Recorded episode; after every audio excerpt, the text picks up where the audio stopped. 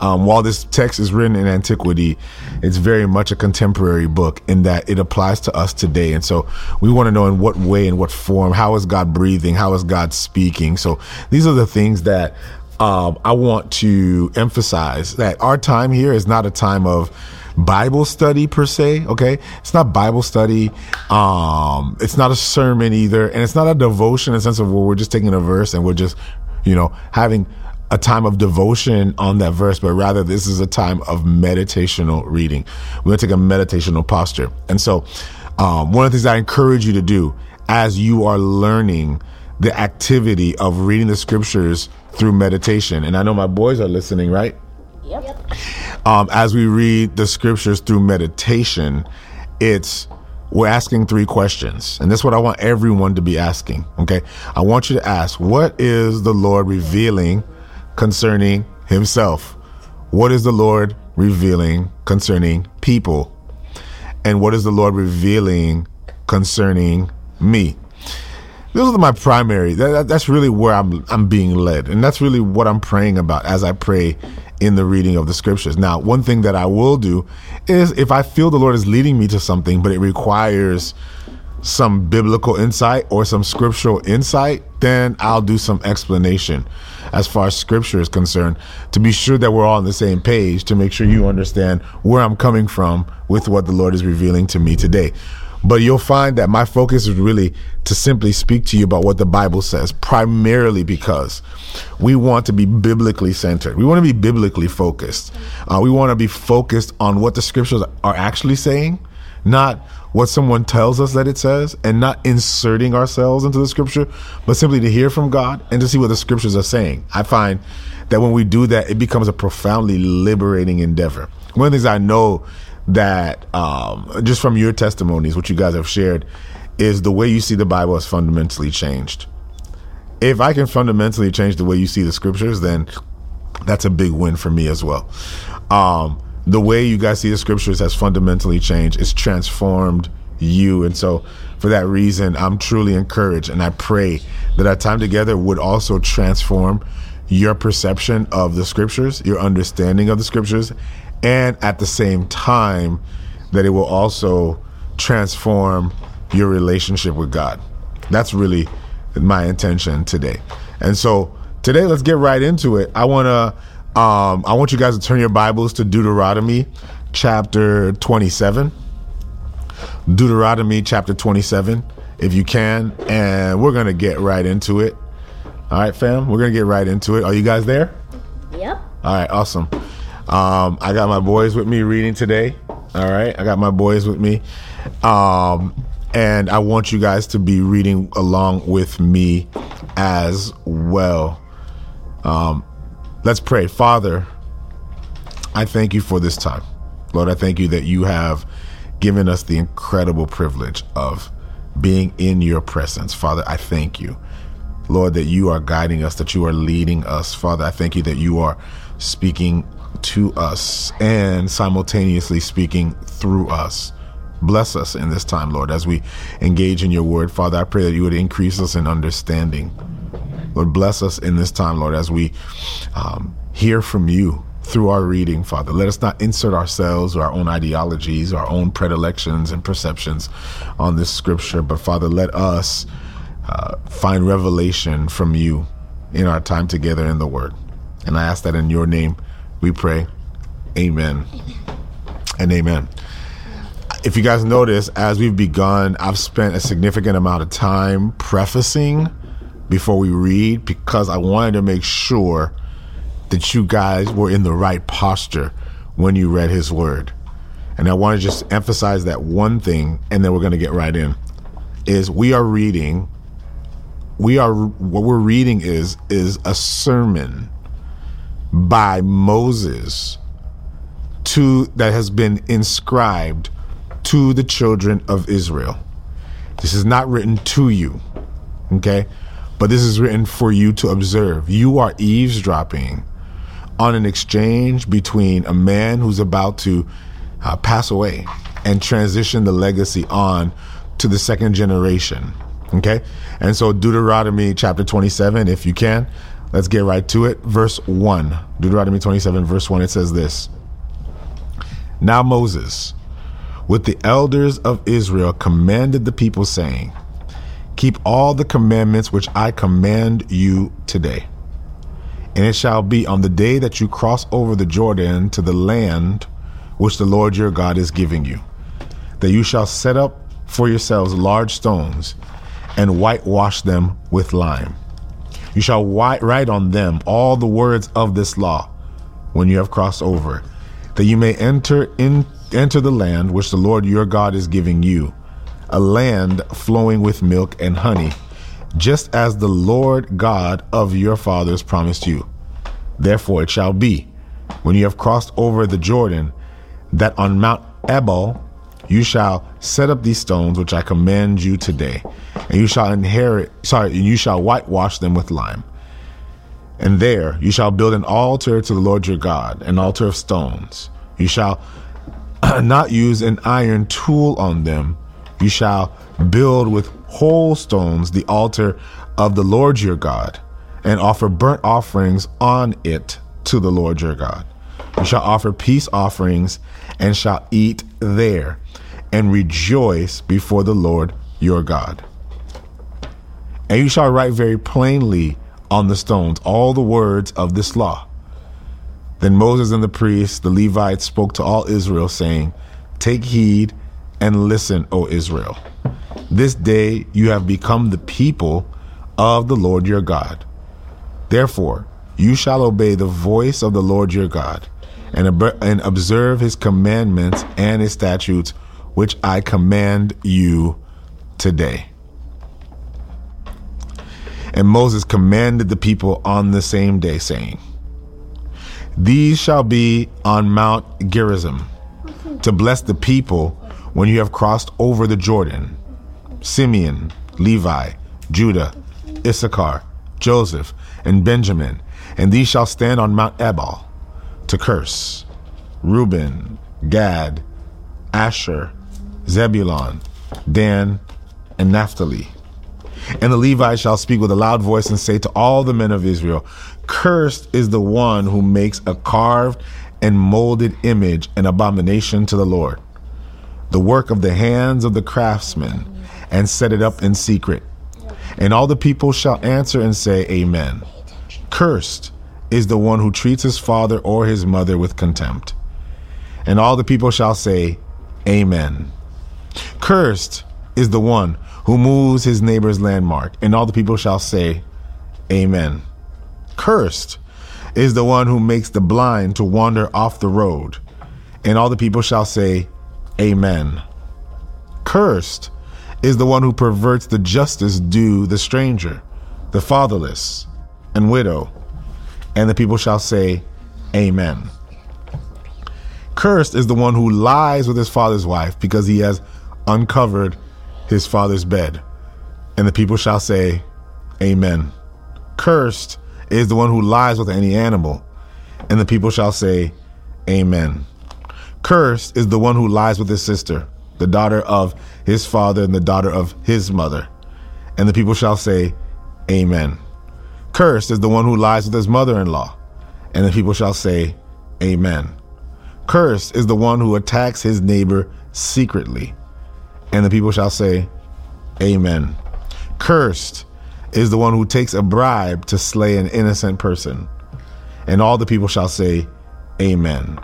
Cursed is the one who does not conform, confirm all the words of this law by observing them. And the people shall say, Amen. Chapter 28. Now it shall come to pass, if you diligently obey the voice of the Lord your God, to observe carefully all his commandments which I command you today, that the Lord your God will set you high above all nations of the earth. And all these blessings shall come upon you and overtake you, because you obey the voice of the Lord your God. Blessed you shall be in the city, and blessed shall you be in the country.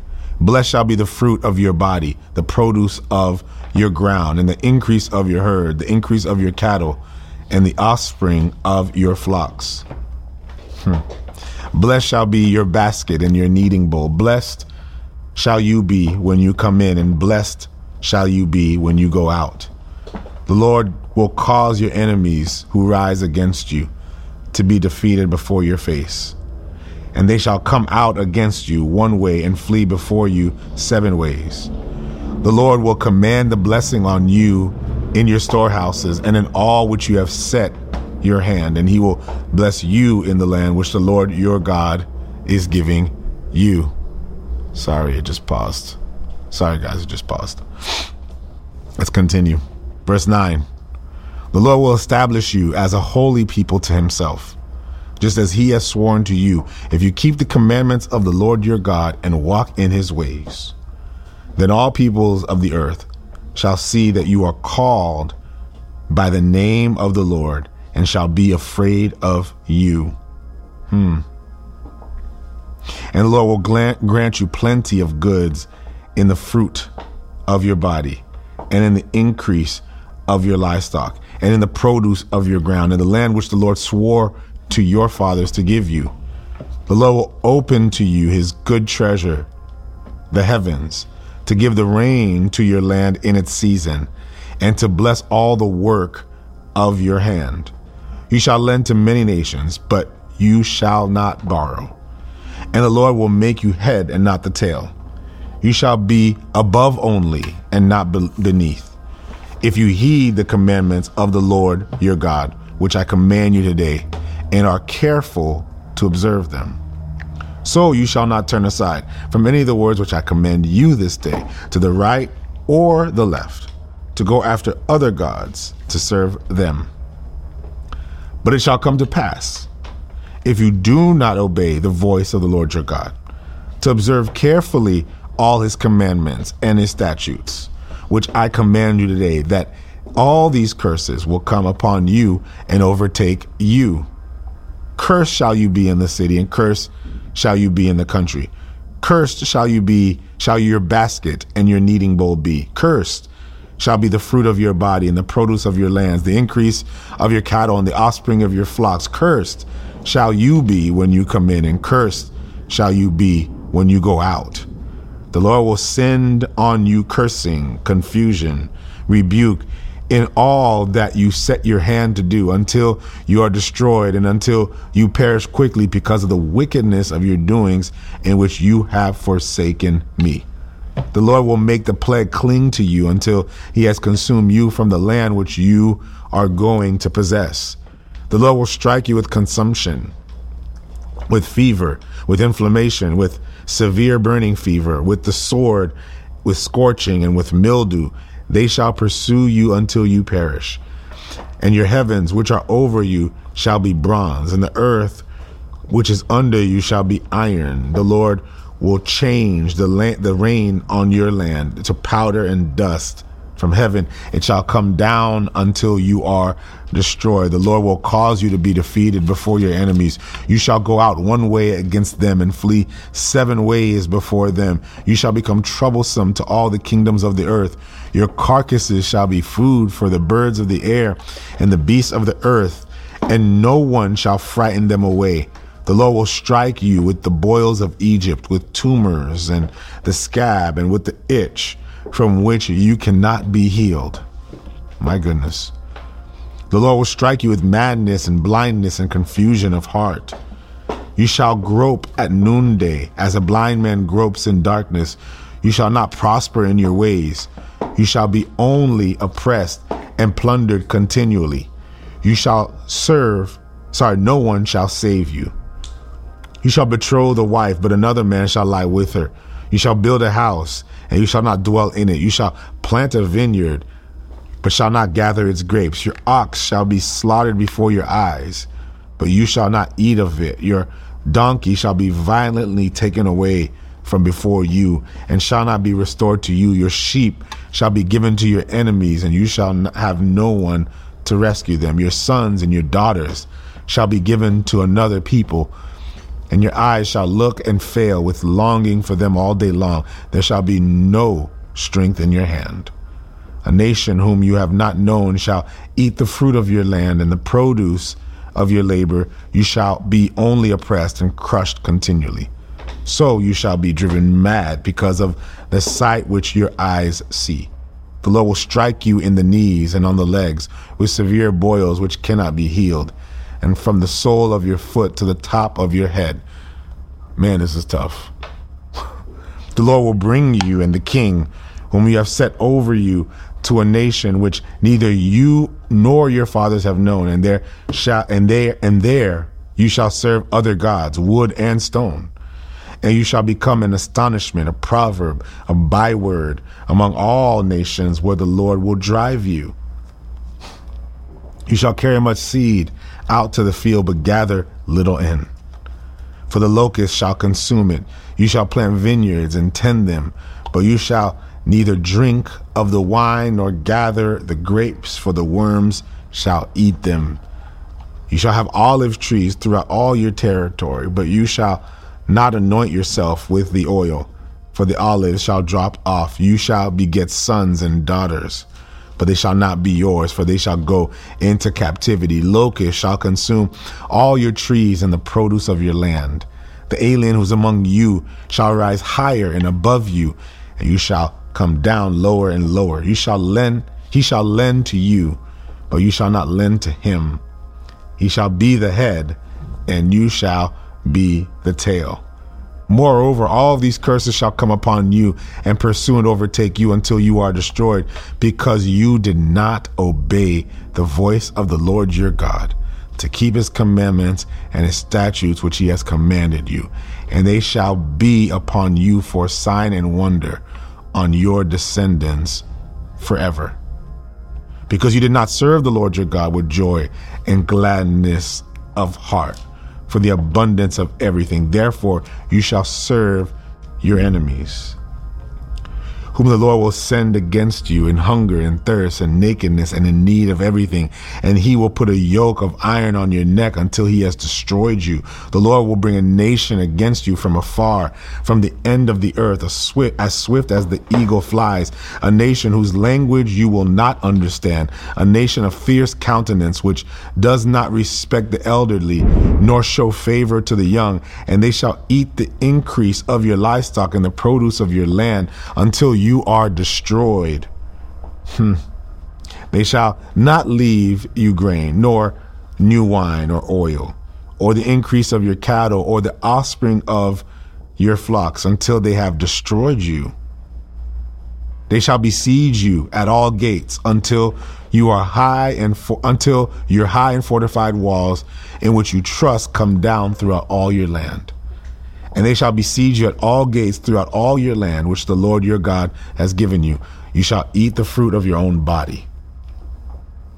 Eat the flesh of your sons and your daughters, whom the Lord your God has given you in the siege and in desperate straits in which your enemies shall distress you. The sensitivity in the very refined man among you will be hostile towards his brother, toward the wife of his bosom, and toward the rest of his children whom he leaves behind. So he will not give any of them the flesh of his children whom he will eat because he has nothing left in the siege. And desperate straits in which your enemy shall distress you at the gates, the tender and delicate woman among you who would not venture to set the sole of her foot on the ground because of her delicateness and sensitivity will refuse to the husband of her bosom and to her son and her daughter, her placenta which comes out from between her feet and her children whom she bears for she will eat them secretly for the lack of everything in the siege, in desperate straits in which your enemy shall distress you at all your gates. If you do not carefully observe the words of this law that are written in this book, that you may fear this glorious and awesome name, the Lord your God. Then the Lord will bring upon you descendants of, extra, sorry, descendants upon you and your descendants extraordinary plagues great and prolonged plagues, and serious and prolonged sickness. Moreover, he will bring back on you all the diseases of Egypt, of which you were afraid, and they shall cling to you. Also, every sickness and every plague which is not written in the book of the law will the Lord bring upon you until you are destroyed. you shall be left few in number, whereas you were as the stars of heaven in multitude, because you would not obey the voice of the Lord your God. And it shall be that just as the Lord rejoiced over you to do you good and multiply you, so the Lord will rejoice over you to destroy you and bring you to nothing. And you shall be plucked from, a, from, from off the land which you go to possess.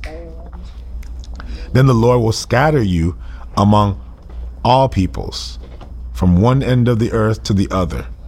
And there you shall serve other gods, which neither you nor your fathers have known, wood and stone.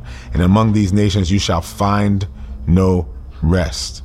Nor shall the sole of your foot have a resting place, where the Lord will give you a trembling heart, falling eyes, and anguish of soul. Your life shall hang in doubt before you. You shall fear day and night and have no assurance of life. This is tough. In the morning, you shall say, Oh, that it were evening. And in the evening, you shall say, Oh, that it were morning, because of the fear which terrifies your heart, because of the sight which your eyes see. And the Lord will take you back to Egypt in ships, by the way which I said to you, you shall never see it again. And there you shall be offered for sale to your enemies as male and female slaves, but no one will buy you. Hmm. I'll read this last chapter and then we'll share some thoughts.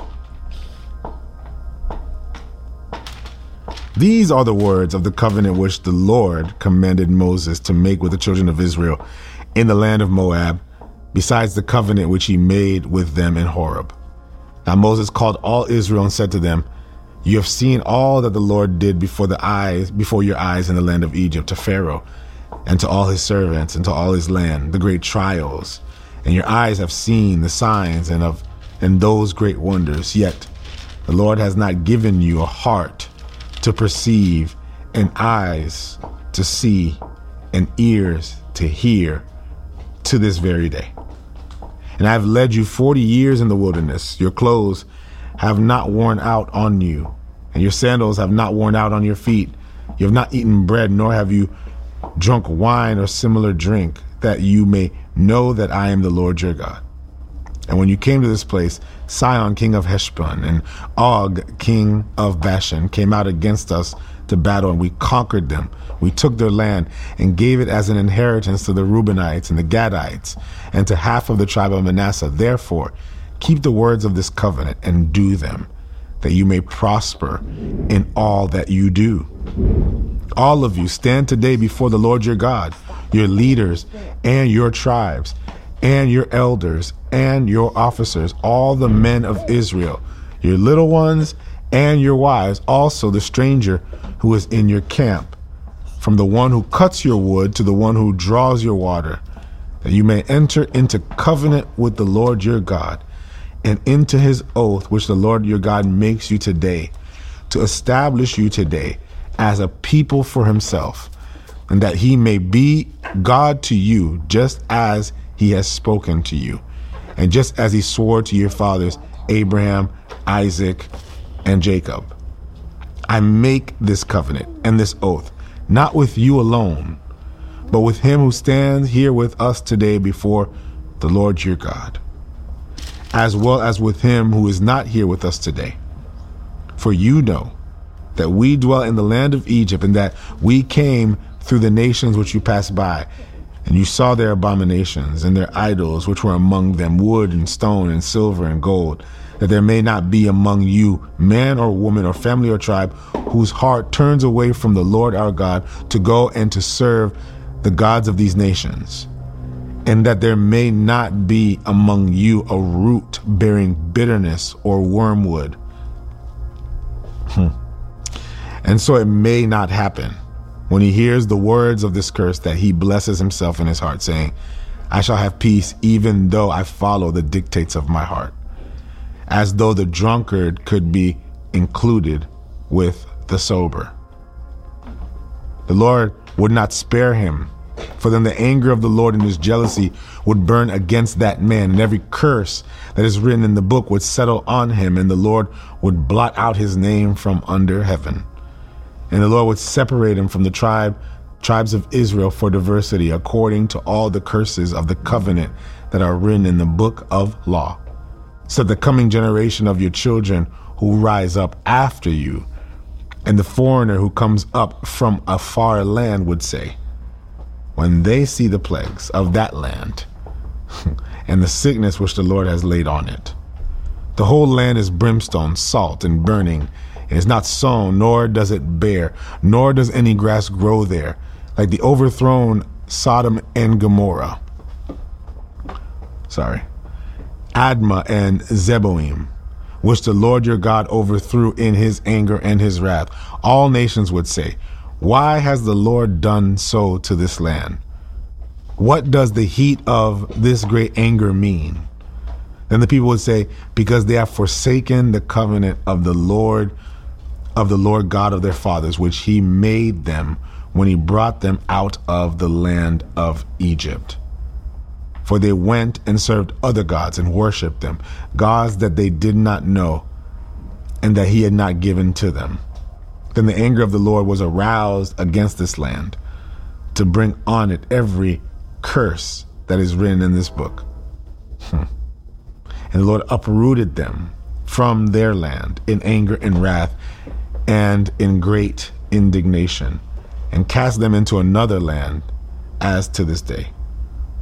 The secret things belong to the Lord our God, but those things which are revealed belong to us and to our children forever that we may do all the words of this law.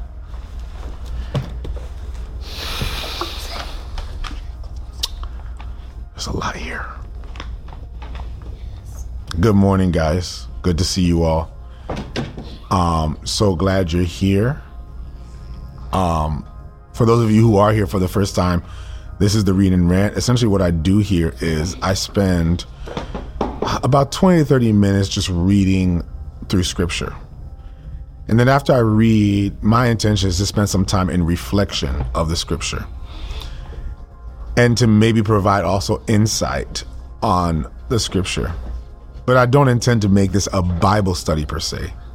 But there are some times where I have to give points of clarity to make sure that we're in the right posture as we are reading through the scriptures, as you are reading through the scriptures along with me. And so I hope this will be a blessing to you. Um, today I've got my boys who are with me. What's up? Say hi, Izzy. And Izzy's gonna behave, right, Izzy? Right? You're gonna keep it down, right, Izzy? Gonna, okay, good. Okay, we, we, we need you to, to to pay attention and to listen to to uh, to to to us while we while we speak. Okay, so I want you to listen. Ellison, are you listening? Yep. Awesome. That's great. Um, I got him with me. I may do this more often just to have him come and join me and to hang with me. Um, but this is going to be an important uh, um, topic to discuss because if you read this, these chapters are very hard.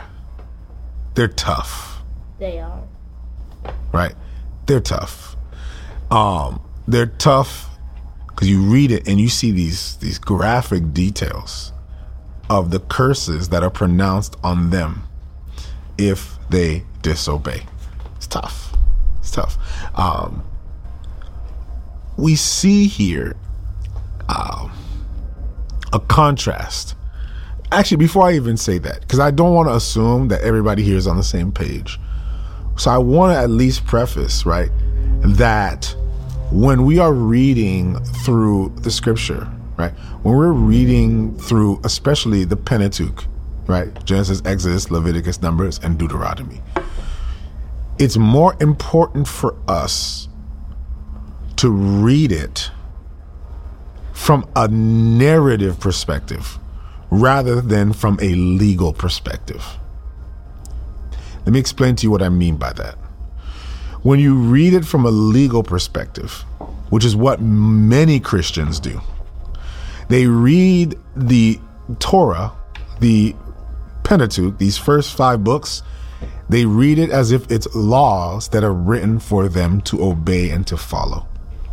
That's what most Christians do. Because most Christians, they're postured as if this law is written to them. And yet, that's not how we ought to be reading the scripture. If you want, go back. I've, I've articulated this in a lot of detail in my previous reading rants. So you're going to hear me say this over and over again because it's so critically important that we read the scriptures from a narrative perspective, a narrative point of view, and not a legal point of view. Because if you read it from a legal point of view, you're going to read this and go, these are the things that I ought to do.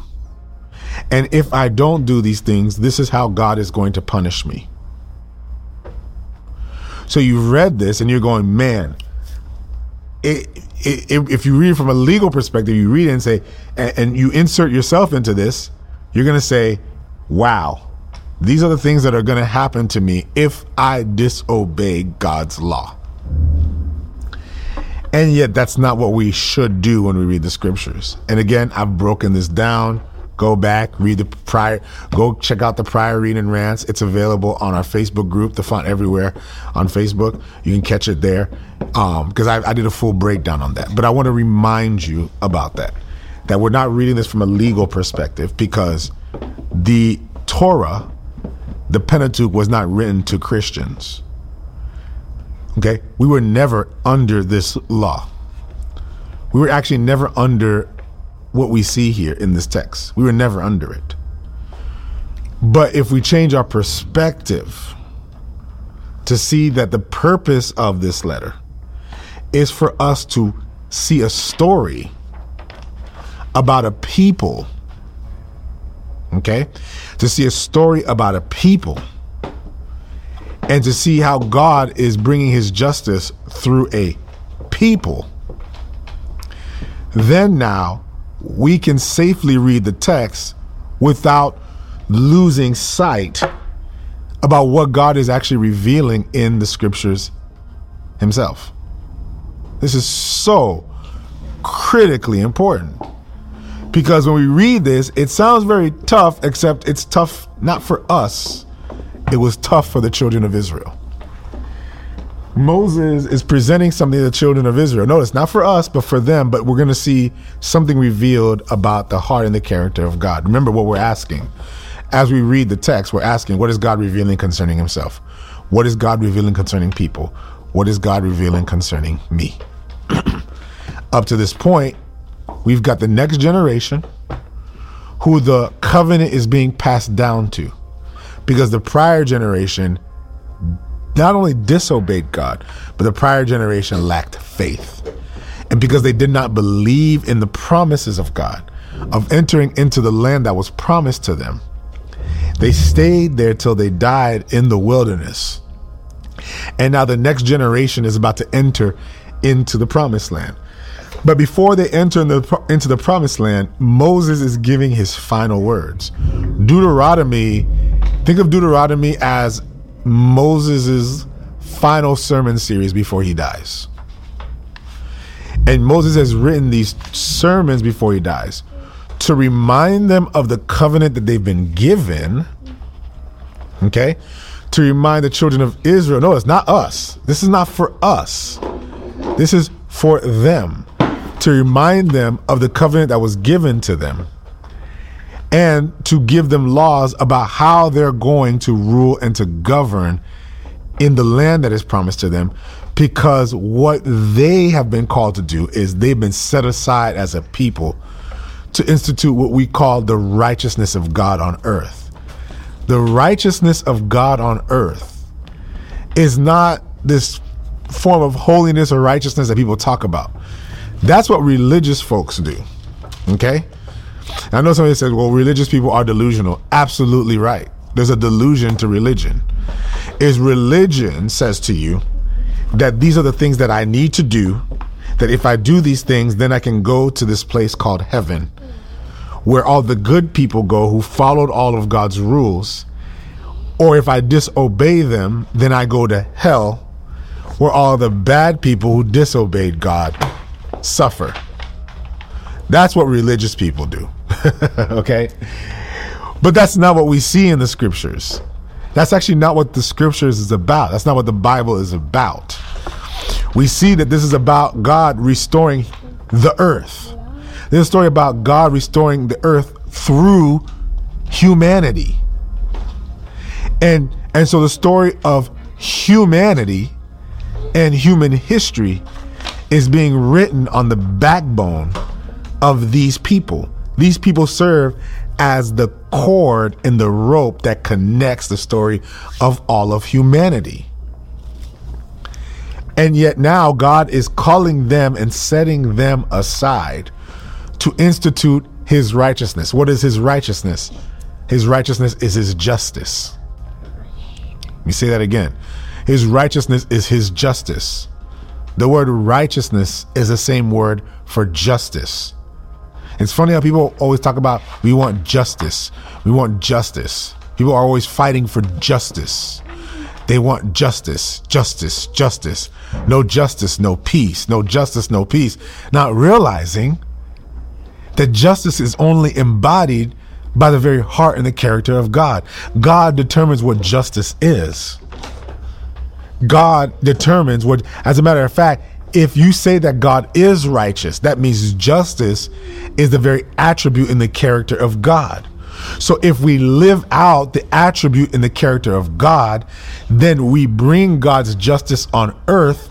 And in bringing God's justice on earth, we are establishing his government on earth.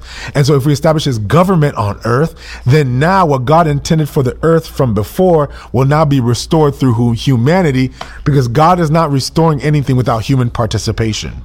As a matter of fact, God doesn't do anything on earth without human participation. He called humans to be his ambassadors, his imagers on earth to establish his justice on earth. Did you not know that what God wanted to do was to restore the earth? He says, I will make a new heaven and a new earth. God actually wants to join heaven and earth together. The plan, the, God's plan was not to pull you out of the earth and send you to a place up in the sky for eternity. God's plan was to restore the earth. That's his plan.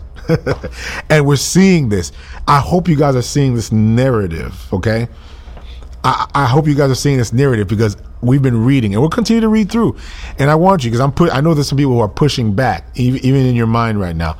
You're pushing back on that. And the reason why you're pushing back on that is because you've been told so many other things. Okay? You've been told a lot of other things.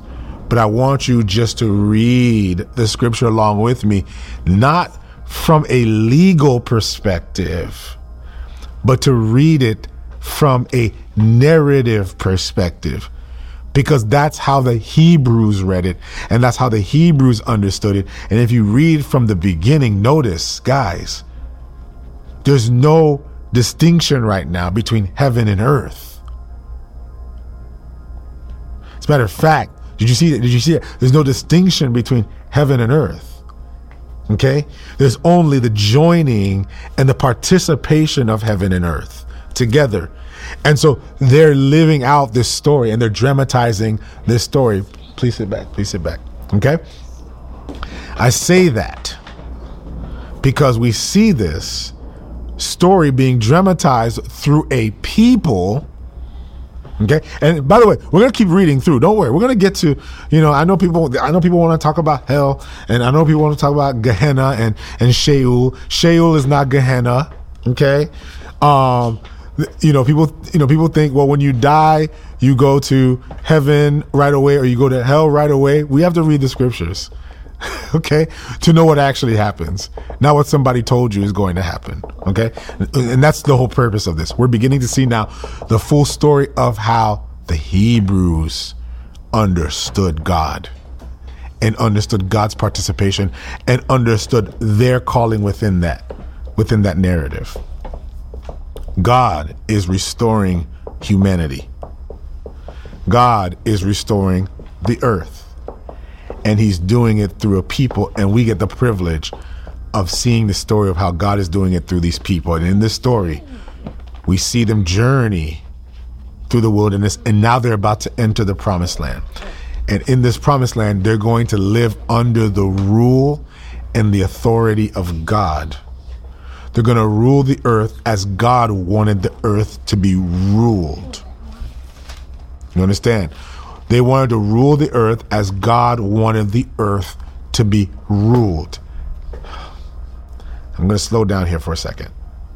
Are you paying attention, Ellison? Yep. Paying attention, Izzy? Yep. Any rule and any agenda other than God's agenda is injustice. Let me say that one more time. Any rule and any agenda other than God's agenda is injustice. If you do what you want to do because it feels right, it's injustice. If you do what you want to do simply for the desire of preserving your life and preserving your race or preserving your ethnicity or preserving your ideology, it's injustice. Wickedness is not doing bad things. Wickedness is injustice. And injustice is any agenda other than God's agenda. Why? Because God's agenda follows under God's law. Remember what we said about God's law? God's law governs everyone, whether you believe in his law or you don't. I'm going to slow down here. I'm going to slow down. God's law, we're all subject to God's law. Because God's law emphasizes the eternal divine principles that whether you believe it or not, you suffer the consequences of it if you resist it. And you enjoy the blessings of it if you persist in it. What are you saying? I'm saying just like gravity is a law on earth, justice is the law of God. Ooh, it's justice. Did you hear that? It's justice. Why is that important? it's important because any form of injustice leads to evil, wickedness, any form. Meaning you can do something that's good. All right, let me give you a side. Let me let me help you out. Let me give you a little example of that. Okay, a little example of that. Um, I have uh, two friends, super gifted, super brilliant. I mean, I just love these young ladies. They've got an incredible ministry um, that they're doing in Haiti. It's incredible outreach that they're doing in Haiti. The first time they went to Haiti to do outreach, watch this now. They went to do outreach, and what they did was is they went in there and they just dumped a bunch of clothes. They donated hundreds and hundreds of of of clothes, shirts, and they they donated a bunch of shoes and and they just dumped it in and and people were being blessed because you know the poor people needed clothing. That's how they saw it, and the poor people needed um, um, shoes, and so they gave away clothing and shoes. That seems like a good thing. But when you listen to the voice of God, your agenda and what you want to do may not be what God desires and what God wants because there's a law that still governs you. They went in, and even though they felt like they were doing a good thing, in the end, it led to more hurt in that region. How? Well, they started talking to everybody in the uh, all the local vendors in the region. They said because you just dumped all these clothes, now we're incapable of selling because we have no one to sell it to, which leaves us hungry now because we have no money that we've made, which leaves now our children hungry, our families hungry, which leaves us now having to strive to go do something else. So in dumping off the clothes, while it seemed like a good thing, led to spoofed out to a bunch of other things that led to hurt, pain, and suffering. There's a law And in this law, there's economics. In this law, there's physical laws. In this law are spiritual laws. In this law are, are other implications to that law. Just because you feel like you're doing a good thing doesn't mean that other bad things come out of the good thing that you do. When you do something, not heeding to the voice of God and under the authority of God to enact the justice of God, please pay very close attention now. The righteousness of God is the justice of God. The righteousness of God is that tzidkeno. That's the word, tzidkeno which is the justice of God, when we're not seeking the righteousness of God, we will never attain the justice that actually gives peace. Did you hear me? We will never attain the justice that gives peace. Did you hear me? When you when you decide to do things your way, right, Ellison? Right, Izzy? when you decide to do things your way because it sounds good, because it seems good, because it it from my perception, I, I sounds okay to me. Sounds good for me. When you seek your form of justice, it is injustice. Injustice is literally anything that veers from the character and the heart of God. Everything that is evil in the world comes out of man's desire for himself. Everything that is evil. And I've said this before that evil comes out of, ready for this? Me, myself, and I. Everything that is evil in this world comes out of me, myself, and I. That is the root of all sin. It is the root of all evil. It is what has perpetuated everything that is evil, wicked, and wrong in this world. It is our agenda over God's agenda. And this is why God is being so strict with his law. He's telling them that if you are going to be ambassadors of my law, this is what's going to come out, out, out of it. But if you are going to be, watch this now, if you're going to serve your own law and your own government and your own institution, then it will result in the curses that we see here. I see two things here in this text. Remember, this is not us. It is not written to us, but my God, it's written for us. And I explain to you why it's written for us. If you go back, let's go to Deuteronomy real quick. I want you to go to Deuteronomy. And I want you to see the last verse that we read. I want you to see the last verse that we read. It says, The secret things belong to the Lord our God, but these things which are revealed belong to us and to our children forever, that we may do the words of this law. He's saying there are things that you won't know. There are things that you won't understand. There are things that won't be entirely clear to you. There are things that you don't need explanations for. But the things that have been revealed to you, those things you should do. I want to pause real quick because there are many of us who simply want to know the secret things but don't want to obey God. Could you hear me? There are many of us, and I know I'm digging into something real quick here, but I have to dig into it. There are many of us that that are more interested in the secret things than we are in the obvious things. We want to know the secret things of God, but we don't want to be obedient to God. Uh huh. We, we have people who want to know deep spiritual information. We we want to know about the chakras, and we want to know about you know uh, what's it sage, and and and, and we want to and we want to know astrology and astronomy, and we want to gain all this insight and information. We just want to know secrets. Tell me all the secrets, and we're guilty of that even in the church that we want to know the deep things of God and, and more information about God and have all the evidence of God. And yet, we don't want the things that are obvious to us. We actually want the power of God without the submission to God.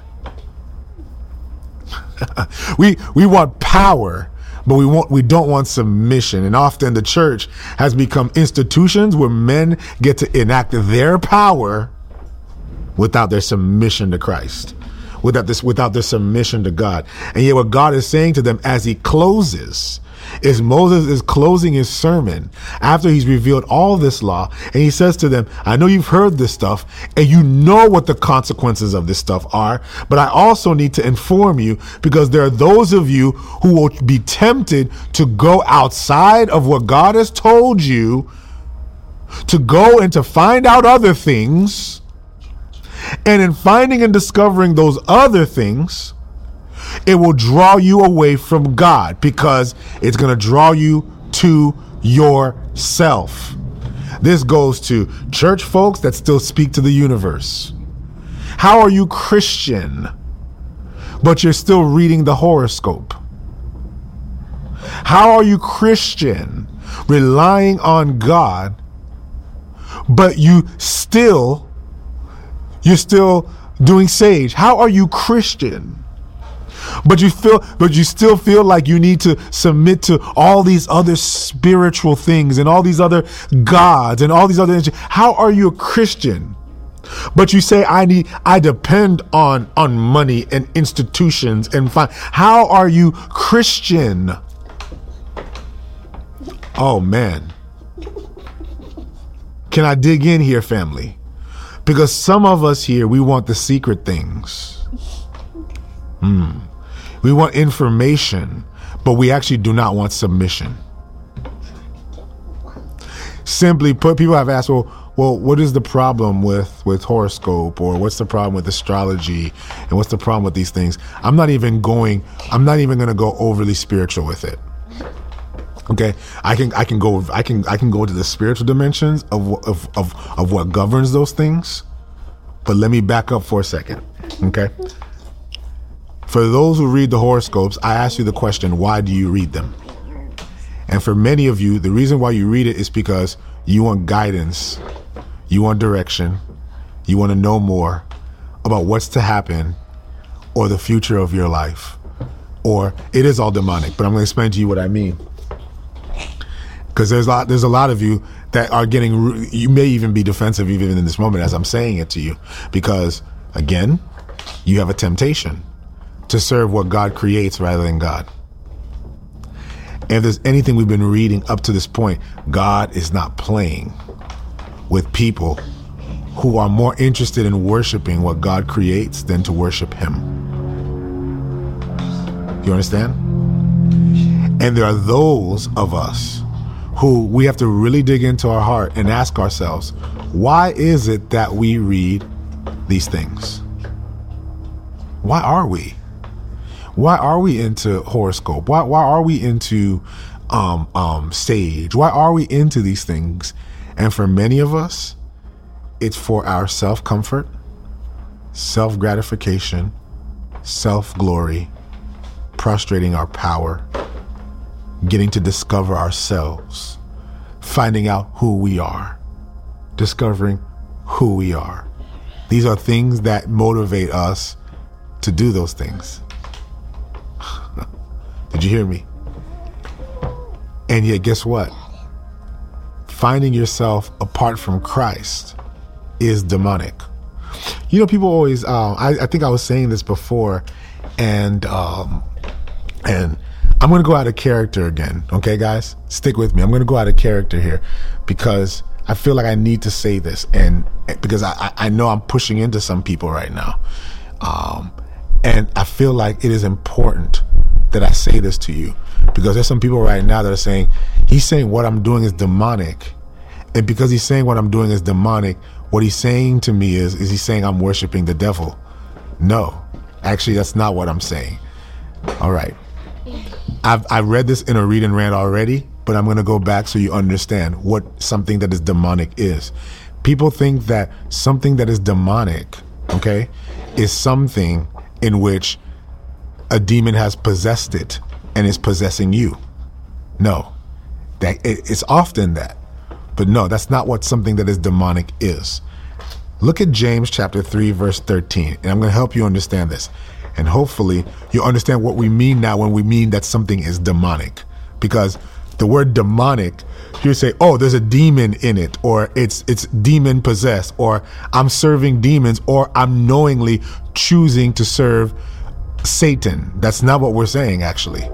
Okay, so let me help you out because somebody needs to hear this. If you go to James chapter three, okay, uh, let me help you out. Um, Ellison, Izzy, go to James chapter three. I want you to see this because for some of you, there are some of you who in New Testament, it's close to the end. Okay? I want you to see this. James chapter 3. Go the other way. Let's do it. Uh, verse 13. James chapter 3, verse 13, uh, verse 13. Who is wise and understanding among you? Let him show by good conduct that his works are done in the meekness of wisdom. Pay attention now. But if you have bitter envy and self seeking in your hearts, do not boast and lie against the truth. Here's the key verse now, verse 15. The wis- this wisdom, he's talking about a wisdom now. He says, This wisdom does not descend from above, but is earthly, sensual, demonic. For where envy and self seeking exist, confusion and every evil thing are there. Guys, keep it down, please, okay? Confusion and every evil thing are there. Let me read that again. For where envy and self seeking exist, confusion and every evil thing are there. Why do you read the horoscope? Because you're seeking yourself. Why do you do sage? Because you're in the process of self discovery and self seeking and, and self glory. Why do you do these things? You do these things because you are seeking something other than Christ, other than God, you're seeking yourself. And yet, everything that is evil in the world. Comes out of envy and self seeking. Yeah, it's hopeless. There is wisdom that does not come from God. Maybe James is at. And the wisdom that does not come from God is the wisdom that is earthly, Nope. It is the wisdom that is sensual. It is the wisdom that is demonic. Earthly, sensual, demonic. Any wisdom that gratifies your flesh. Any wisdom that gratifies your identity. Any wisdom that only focuses on self actualization and self discovery apart from God is demonic.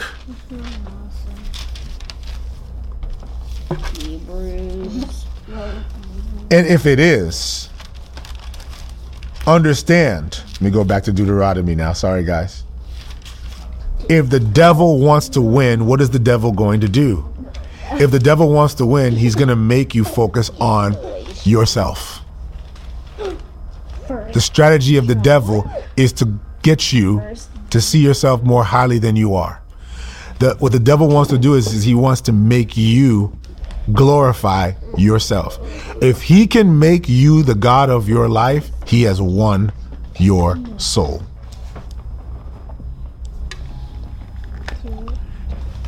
Why did the other gods who existed, who were who were roaming the earth, who were dominating these regions and dominating these locations, who were serving their gods, the, the god of sex, the, the, the, the, the god of the sun, the god of the moon, the god of the, the, the, the, the earth, the god, all these gods, all this sensuality, all this earthliness is actually where the devil cultivates and breeds his power.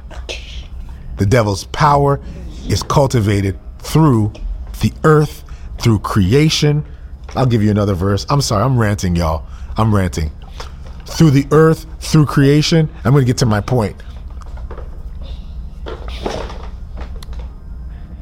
What did God, what was one of the consequences of man's sin? Oh, goodness, let's go there. I'm sorry. I don't usually do this. And I'm only doing this because we're closing out Deuteronomy and we're closing out the law. And I want to make sure we are all on the same page as we're about to enter into the historical books. So let me help you out. Let's go to Genesis chapter 3 real quick. Hold on. And I just want to show you one verse here. Uh, and if we can go to verse.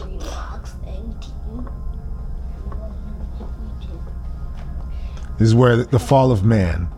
What happened when man sinned? This is what happens when man sins. When man sinned, meaning when man sought to glorify himself. Notice, the devil did not tempt Eve with something other than Eve. Proof? Let's go to Genesis chapter 3. Now the serpent was more cunning than any beast of the field which the Lord God had made. And he said to the woman, Has God indeed said, You shall not eat of every tree of the garden? The woman said to the serpent, You we may eat the fruit of the trees of the garden, but of the fruit of the tree which is in the midst of the garden, God has said, You shall not eat of it, nor shall you touch it. Notice, watch this now. Then the serpent said to the woman, You will not surely die. For God knows that th- that in the day you eat of it, your eyes will be open, and you will be like God, knowing good and evil. The devil did not tempt Eve with the fruit; he tempted Eve with Eve. Let me say that one more time. The devil did not tempt Eve with the fruit. He tempted Eve with Eve. And the moment that Eve fell into the temptation of being what God had already given her, which was dominion, she was already made God like, but it wasn't enough for her to be God like, to be made like God, knowing good and evil. Then the text tells us that the woman now saw that the tree was good for food. Up to that point, family, the woman did not have an issue with the tree in the garden. Oh my goodness. It's okay. I'm going to bounce around, but we have to get this right, family. The woman was okay. She was okay with what God had commanded her. Adam and Eve were perfectly fine with God's covenant over them and his commandment over them to fill the earth, to subdue it. They were in covenantal union with God, one with God, fulfilling the mandate of God over their lives. They not they didn't have an issue with the tree of knowledge of fruit uh, of good and evil. The issue began when the devil tempted Eve with Eve. Did you hear that? He says, The serpent said to the woman, You will not surely die, for God knows in the day that you eat of it, your eyes will be open. Eve, you're going to be better. You're going to do better. Eve, you're going to be higher. Eve, you, you're going to be like God, Eve. Eve, I mean, why, why need God when you can be like God? You, you're good on your own, Eve. For, forget God. We, you don't even need God. You got everything you need right here. You got a man, you got a husband, you can have kids, you can you can build your own city here. You can do no, no, no, no, Eve. You'll you'll be like God. Your eyes will be open, and then you're gonna realize who you were. You're gonna realize who you were, Eve. You were always meant to be this person. Ooh, this sounds this does this sound like something you've heard? Be the best you you could be. Oh, God's calling you to be the best you you can be. Oh, you are higher. Did you not know that you're gods in yourselves? Did you not know that you have all the power in the world? Did you not know And it's not all Eve's fault because Adam was right there listening. And Adam stood right there and Adam ate the fruit along with her. Ooh, has that has that sounded familiar?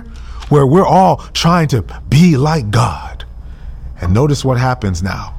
Eve, being tempted with herself to glorify herself, ate the fruit because now her agenda was more important than God's. Her agenda was more important than God's agenda. Her justice was more important than God's justice. Her righteousness was more than was more important than God's righteousness. Her truth was more important than God's truth. And we've all done it. We've all done it in church. Oh, we all do it. We all do it in church. We all we all we do it in our our, our homes. We we we do it in our families. We, we, we do it in, in, in today's culture, in, in today's society. We're all about ourselves and our own truth, in our own right, in our own wrong, in our own. It's my truth. My truth is my truth, and your truth is your truth, and cool, whatever. Um, but notice what happens now. The consequence of Eve becoming her own God,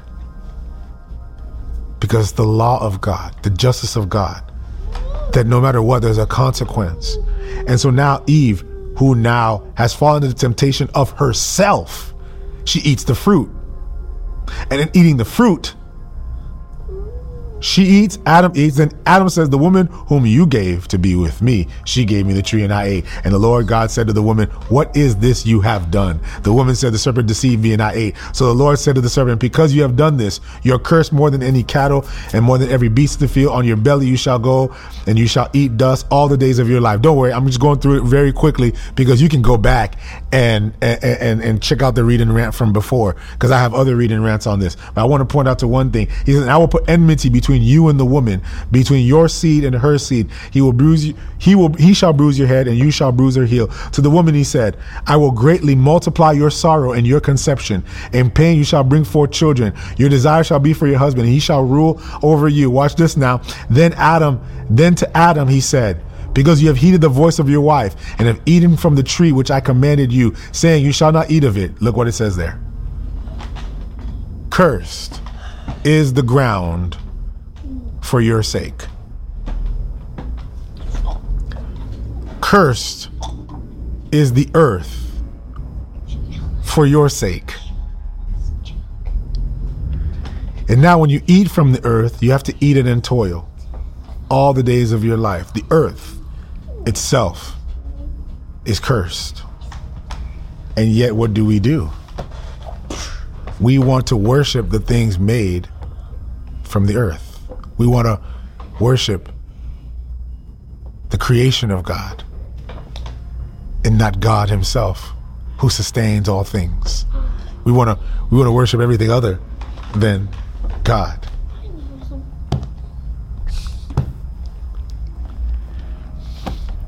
And Moses is warning these people. It's it's it's a severe warning for these people that the story of humanity is being written through you. If you disobey my commands, then these are the things that you will suffer. It looked this bad. It was this dark. It was this ugly. And actually, this eventually happens because we're going to read later on that all these things happen to the children of Israel. The very things that God promised for their disobedience actually happens. It all happens. Notice, he's not talking to you. He's talking to them. And he's telling them what would happen to them if they disobeyed because they've been set aside as a people that would reveal the righteousness and the justice of God.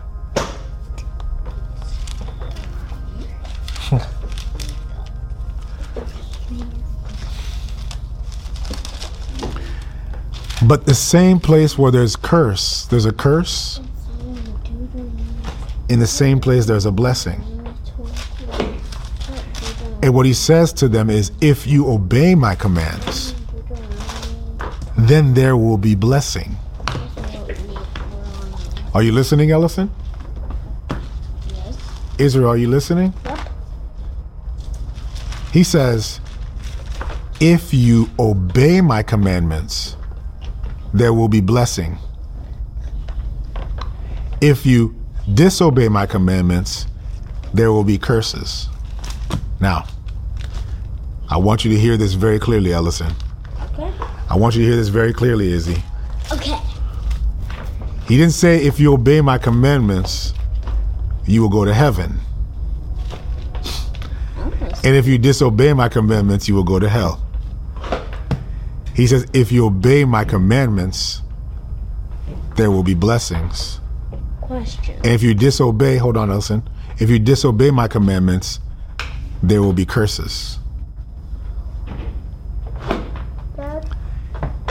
Remember, he's not talking to us because it wasn't for us, The children of Israel. but he's talking to the children of Israel and he's dramatizing the very reality that we all face that it's actually our disobedience to the law of God. You're going to see what I mean by that in a second. The disobedience to God's law that has left us in all the pain, the suffering, and the strife that we see today. Everything that is wrong and evil in this world is because we do not rule as God intends us to rule. They will not rule as God intends. Remember, what we see is happening to them is what we see actually happening to humanity. They are the actors of what is happening between God and the rest of humanity. So, how then can they obey God's law? He says in Deuteronomy 29, verse 12, that we read, that you may enter into covenant with the Lord your God and into his oath, which the Lord your God makes you today, that he may establish you today as people for himself, that he may be God to you, just as he has spoken to you and just as he has sworn to your fathers, to Abraham, to Isaac, to Jacob. He's saying, lose your identity because your identity now is in me. I am God to you. Now it's my rule over your life. It's my rule over your nation. It's my rule over your country. And yet my rule does not look like Democrats and Republicans. My rule is not Afrocentrism. My rule is not white evangelicalism. My rule is not Hebrew Israelite theology. My rule is not one percenter. My rule is not the Nation of Islam. That's still religion. My rule, he's saying, is not Buddhism. My rule is not Confucianism. My rule isn't any of these things. My rule is to serve, to love, sorry, to love the Lord your God with all your heart, with all your soul. He says in verse 24, all nations would say, Why has the Lord why has the Lord done this to this land? Why does the heat of his great anger mean? Then the people will say, Watch this, because they have forsaken the covenant of the Lord God of their fathers, which he has made with them when he brought them out of the land of Egypt. Ready for this? He's also saying, My rule is not Christianity.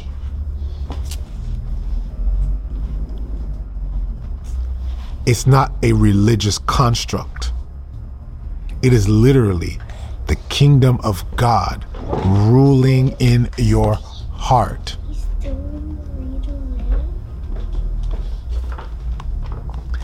And if you would allow the kingdom of God to rule your heart, not some Christian doctrine, not some Buddhist doctrine, not some um, ideological political position, not some philosophy. No, not any of these things which simply seek to glorify us, but rather to lose our lives and our identities, and that our identities would be embodied in Christ alone. That is the justice and the righteousness of God. That is the righteousness and the justice of God. Tomorrow, we're probably going to finish um, Deuteronomy. And when we finish Deuteronomy tomorrow, what you're going to see is is that God is going to say to them, preview, because I already know where it's going. God is going to say to them, because Moses is going to close his sermon before he dies, because he's about to die. And he's going to close his sermon, and he's going to say to them, I know you're going to disobey. And he's going to say to them, I know all these things are going to happen to you. But if you would just turn your heart towards God, not follow his laws, but if you would just turn your heart towards God. He says, if you would circumcise your heart and not just your flesh, not be righteous on the outside, but to be transformed on the inside. Where God literally removes me, myself, and I. And now you can be, as Paul says, I've been crucified with Christ. It is no longer I who live, but Christ who lives in me. Let me ask you a question Who do you live for? Are you living for a person? Are you living for yourself? Are you living for liberal theology? Are you living for liberalism? Are you living for conservatism? Are you living for your race? Are you living for your family? Who are you living for? Because what he's asking them to do is to choose who they will serve. And he's warning them that there are going to be temptations to serve what God creates rather than the creator. To serve the creation rather than the creator. To serve what God has created instead of God himself. What governs your life?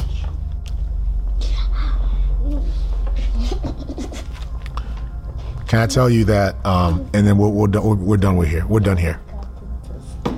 The government of God.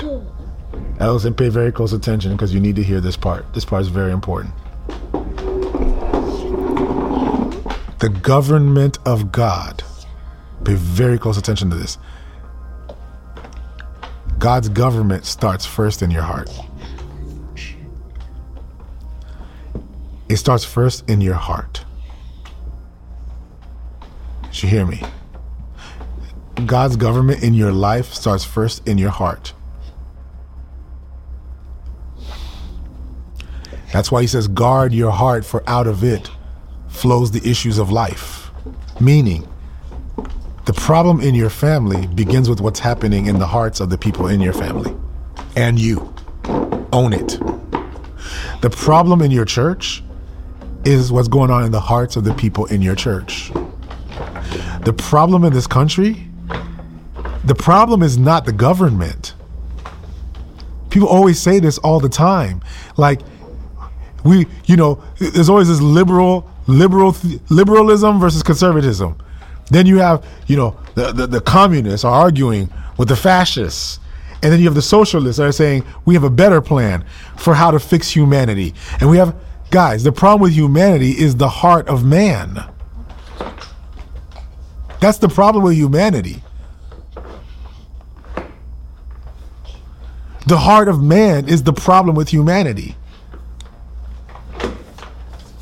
And I'm convicted as I read this because all the destruction we see, we go, God's going to punish them for disobeying. No, God's punishing them. Oh, goodness. Because He's giving them a choice. He's telling them what's going to rule you. If you choose to leave my covenant and for me not to rule your heart, this is what's going to happen. Watch this now. This is the law of God. You hear me, Ellison? This is the law of God. What God is saying is, is if I don't rule your life, these are the things that are going to happen. These are the things that are going to happen to you because I'm not ruling over you. Not because you broke a law, but because I'm not ruling in your life. Does God rule your heart? Ellison, when you wake up in the morning, are you under God's rule? Izzy, are you under God's rule? Family, what rules you? What governs you? If people would be governed under the covenant of God, the heart of God, the love of God, the character of God, the righteousness of God, there would be no pain. There would be no sorrow. There would be no suffering.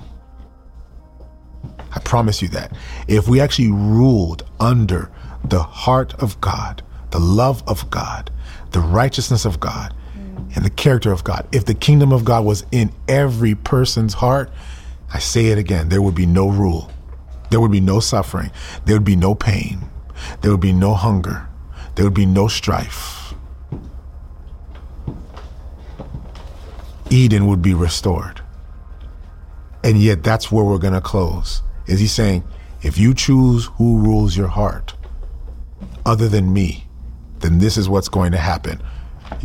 This is what's going to happen to your family. This is what's going to happen to your cities. This is what's going to happen to your country. This is what's going to happen to your nation. And yet, this is what happened to them. And what if I told you that this is what's happening to us?